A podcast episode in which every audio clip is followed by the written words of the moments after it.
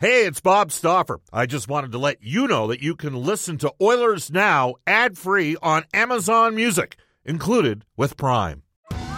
Survivor 46 is here, and so is On Fire, the only official Survivor podcast. And we have a twist this season. The winner of Survivor 45, Dee Valladares, will be joining us every week. We're going behind the scenes of the biggest moments, the how and the why things happen, and the strategy and analysis you can only get from someone like me, a Survivor winner. Listen to On Fire, the official Survivor podcast, wherever you get your podcast. Of uh, sad news to pass along. The old Kansas City bomber herself, Raquel Welch, has passed away at the age of 82. Legendary uh, 60s and 70s icon from back in the day. This is the second hour of Oilers Now. It's brought to you by World Spas, Edmonton's number one hot tub and swim spa dealer. The ideal place to start your daily vacation. Just before we went to break, uh, we had the Oilers game day trivia for Pro Am Sports. Pro Am Sports located in Edmonton on St. Albert Trail and online at proamsports.ca. And the question was uh, which current member of the Detroit Red Wings tied for the Oilers goal scoring lead during the 13 14 season? The correct answer, Brendan Escott, was who? David Perron. And the winner was Randy. Nicely done, Randy. We are going to head off to the River Cree Resort and Casino hotline and hook up with former NHL player, general manager, and agent, most recently of the NHL Network. He is our Oilers Now headliner today for Wilhauk Beef Jerky. It's the best you've ever tasted. Search for Wilhauk, W I L H A U K today. We welcome back to the show Brian Lawton. Hello, Brian. How you doing? Doing terrific, Bob. How are you? Good. We know you spoke to the San Jose. We're going to start. We're going to cut right to the chase with Erik Karlsson. Uh, we know you were in the mix for that job that Mike Grier ultimately got. Um, in your conversations that you had with the Sharks executives, was was there any discussion about you know sort of Erik Karlsson and Brent Burns? Ended up moving Brent Burns, uh, but you know, did you have a plan, a strategy in that regard? I did, but to be honest with you, when you looked at um, Erik in particular, the number one strategy was to figure out a way to get him back to the level that he was when he was in Ottawa and basically almost carried that team to the Eastern Conference uh, representative in the finals, losing to Pittsburgh in Game 7. That's what a lot of my strategic thoughts had to do with Erik Karlsson. Okay. Uh, he's done that in spades this year. And I'd say a lot of people are surprised, but he is healthy. David Quinn has done a magnificent job there. Uh, Quinny did some things I thought were brilliant, because uh, I do continue to speak to the Sharks and other organizations, and really kind of level set Eric as the leader of that club. And he's done nothing but respond positively. I don't really want to get into some of those private type conversations he had with Erik. Okay. But uh, the message was heard, and Eric responded, and his game looks as good as it's ever been. All right. So he's got four years left in his deal. He's an $11.5 million cap hit. He's the runaway favorite to win the Norris Trophy. He's in year four of an eight year deal at $11.5 million cap hit. Um, his name has been linked out there. There's been suggestions that the cost would be three first rounders, and maybe the Sharks could eat, you know, somewhere around 18 to 20 percent. Do you see him being a guy that potentially could be moved in the offseason to a more competitive team, given that the Sharks, once they get you know things uh, done with Timo Meier, are likely to be in a little bit of a rebuild? Yeah, I, I don't think there's any denying that the Sharks are going to, you know, they're analyzing. That's what Mike is doing, analyzing where they're at. Um, club has clearly dropped from a 50 year incredible run that they had as an organization. And you got to take a couple of steps back yeah. before you can start to really leap forward. So I don't think that's any secret. I think most fans would understand that. The question is, you know, when you start to move players like potentially Erik and certainly Brent Burns, when you look around the league, the one thing that'll stand out about that particular deal is the amount of term required on the retained salary. Yes. That's their only player, but there's not a lot of guys. You don't see a lot of teams that are willing to retain salary on multi year deals. I felt like the Sharks had to do it with Brent. They did do it to move him because of the age. and I believe it'll work out to be very favorable for the Sharks in time, but it's clearly favorable to Carolina in the short term. To add another player like Eric that has four full years left uh, is something that we haven't seen GMs willing to do. Yes. You have not seen two teams with two guys with long-term retention on players. Just as a, a, a hypothetical here, how do you think the Oilers already have the best power play in the league? Again, he's having an unbelievable. His five on five scoring's off the charts. He's driving play for them. How do you think he'd look here in Edmonton on a team with McDavid and Draisaitl? Oh, there's no doubt he would be amazing in Edmonton. He would only play better. Um, I used to represent Sergei Fedorov. Eric is a similar type, a dominant player in the National Hockey League, obviously a forward D, but personality wise, uh, Sergei was always best when he played with other star players. That is my point of saying this. I believe Eric would be the same way, hundred percent. You put him with McDavid, Draisaitl. Um, there's a cast of guys have their years this year. Hyman, Ryan Nugent Hopkins, even hitting uh, target to hit levels. I think Erik Karlsson will just even uh, his star will rise even more, in my opinion.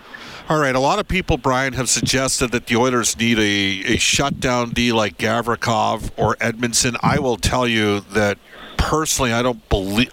I want a guy that can move the puck. I don't know if they can get Karlsson. It'd be almost impossible to do from the cap perspective. Some have suggested Jakob Chychrun out of Arizona. Um, do you think Edmonton needs a puck mover or a shutdown D? Uh, ideally, obviously, they'd like to have both, but philosophically, you have to make a decision of how you're going to play. I think Gabrick would be a positive addition to the Oilers. I don't. I think that Chychrun or Karlsson would be much more significant moves for them. They'll also cost significantly more. Um, don't don't go by what you hear now. The, the game hasn't even started, and Ken Holland knows that. Either you got to get way out in front of the market and make these moves three weeks to a month prior ago, or now you've pushed yourself into kind of waiting to see if the bottom drops out at the end. And I do think that's how the Oilers will play it. It's a dicey spot to be, in my opinion, because I do believe that the Oilers absolutely should look at expending significant assets to turn up the level or quality of team they have. They're they have played very well lately. So when you look at that, you could say, well, look how great they've played. They're a top five team, No, and that's not- true. But I'm a big strength of competition guy, Right. and I would probably reset that a little bit.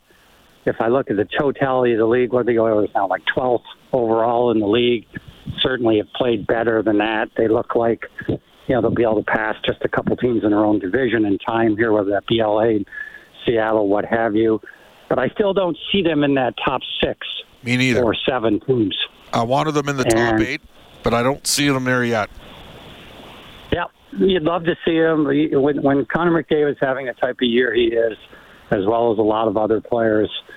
Um, things are certainly going well for the star players in Edmonton, but they have a chance this year because the West is not as strong traditionally. There is no San Jose, Anaheim's down, LA is rebuilding. Um, Vegas has been hampered by injuries. Uh, when you look on the other side, St. Louis is down this year. Minnesota is a team that does not fit well for the Edmonton Oilers, but they're kind of up and down. Um, Dallas is good and Winnipeg is good, but those are teams. Colorado is down as well so far, but you got to think they'll make a run. There's just a wide open path to the finals, and you have to think that Edmonton management is looking very closely at that and trying to do everything they can to take that next step forward.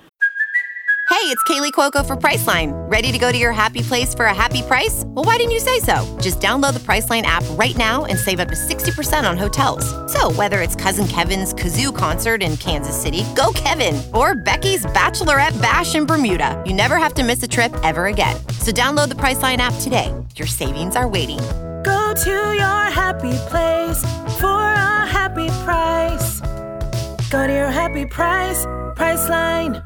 Getting engaged is a moment worth cherishing. A one of a kind ring that you design at Blue Nile can help your love sparkle. Just choose your diamond and setting. When you've found the one, you'll get it delivered right to your door. Finding the right engagement ring can be nerve wracking. At Blue Nile, you'll have the expert guidance needed and a diamond guarantee that ensures you're getting the highest quality at the best price. Cherish all of life's moments and save up to 30% at BlueNile.com. That's BlueNile.com. Yeah, it's interesting. Uh, we just had Frank Seravalli on from Daily Faceoff, and he threw a curveball at us about Patrick Kane. You know, if you don't do the D, you add another, you know, offensive player? I watched Patrick last night, and Chicago had no jump in Montreal. And as poorly as the Oilers played there Sunday, at least Edmonton generated scoring chances. Chicago had nothing going. I don't know if Patrick Kane would want to come to Edmonton. I don't know if it makes sense. But if you don't add a D, there'd be worse guys to add up front, wouldn't there?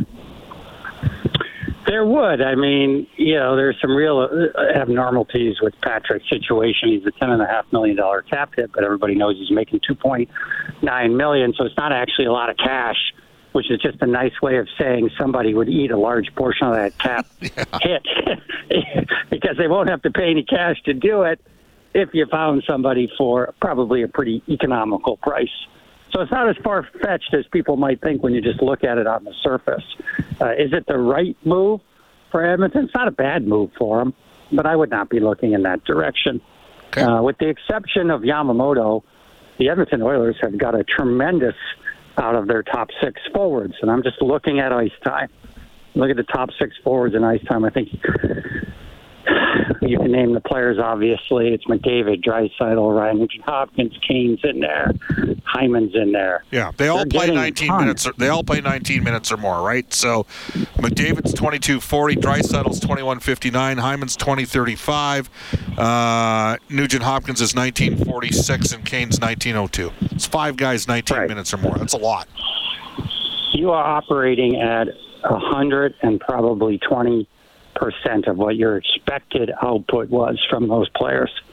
Yeah. So it's all good there. Yamamoto is really that sixth guy, I believe, and he's operating significantly below what you'd expect from him. The Oilers have invested a lot in him. For whatever reason, he just has not been able to get it going offensive. Offensively this year, he has contributed. Defensively, he has missed a number of games. Right. But I don't necessarily analyze their top six and say this is something we need to jump on in order to be to get to that next level. Okay. I think their D corps is somewhere you'd look first, in my opinion. All right, so Brian, I'm going to shoot you some numbers, and the listeners are sick of me saying these numbers. But since Jay Woodcroft has been the head coach, it's a year plus now. Edmonton's been the best offensive team in the NHL. Uh, they've had the best power play. Now they had a good power play before. They were one-one until last year. They were third. This year they're one by over four and a half percent, which is a lot, right? So they got but it, since Jay's taken over, number one offense in the league, number one power play in the league. Um, they are 12th slash 13th in the league in goals against since Jay's taken over a year ago. They're 18th in the league in the PK, including 26th on the PK this year. So, and, and they're five on five scoring, and you know the stat. Without McDavid and Draisaitl, they're double digits plus this year. They've been, you know, minus 23 to minus 29 the three previous years when those guys haven't been out there 5v5. This year they're plus 10. So they're improved in their 5 on 5 play. They can score, but they're crappy on the penalty kill. And they have been for the last calendar year. When I see that much improvement, Brian, 5 on 5, I, I don't think it's tactical in terms of with the PK.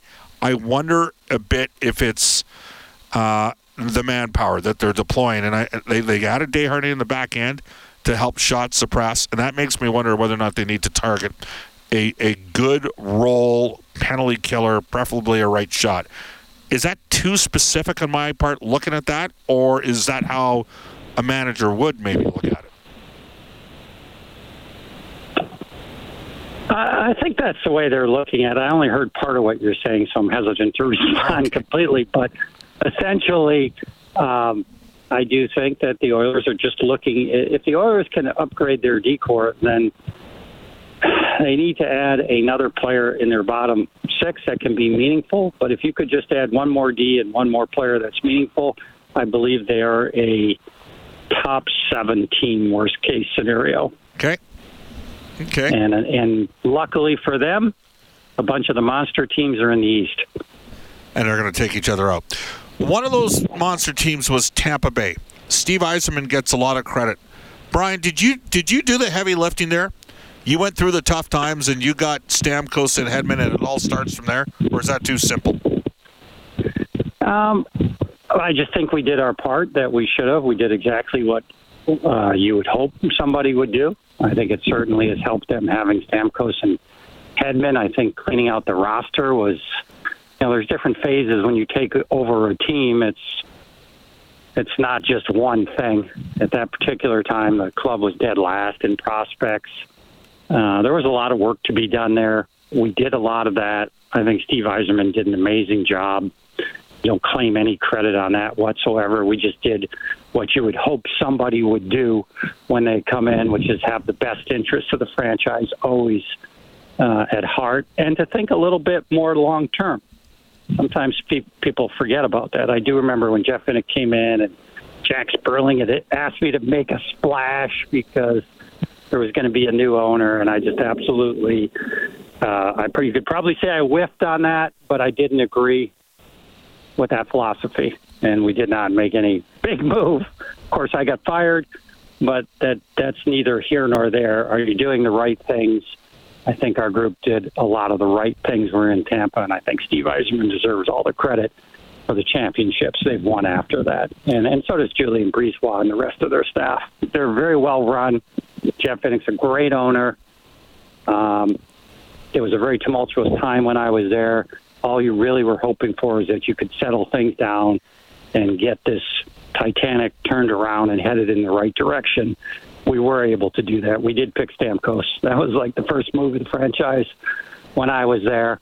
And uh, that meant, of course, that you were the worst team in the league, which they were when I started. Yeah. Uh, St. Louis, Doug Armstrong, busy general manager. He's got a lot of pending UFAs. And he would have the full support of management to turn that thing around and, and sell those guys off, wouldn't he?